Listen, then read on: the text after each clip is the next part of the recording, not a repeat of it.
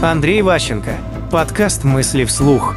Хрена лысого. Есть те, кто заснуть не могут долго. Им нужно себя подготовить, пройти целую процедуру, чтобы э, заставить себя уснуть. И поэтому для вас, для всех совет.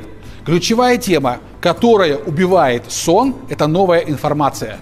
Если вы перед сном привыкли почитать книжку, посмотреть iPhone, новости, что-то еще, вероятность заснуть гораздо ниже. Вы думаете, что вы устанете и уснете, хрена лысого. Со смартфоном уснуть тяжело. Если в нем играет музыка усыпляющая, шансы есть. Если вы в нем читаете книжку, шансов очень мало.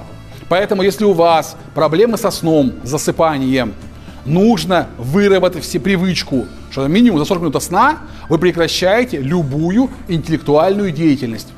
Читаете книги, с кем-то спорите, проверяете документы – чтобы ваш мозг в конце концов поискал другие способы все знать. Это скучно, депрессивненько, но в конце концов научитесь, и у вас будет реальная возможность реально уснуть, полноценно выспаться. Мысли вслух. По материалам курса Андрея Ващенко «Личная эффективность».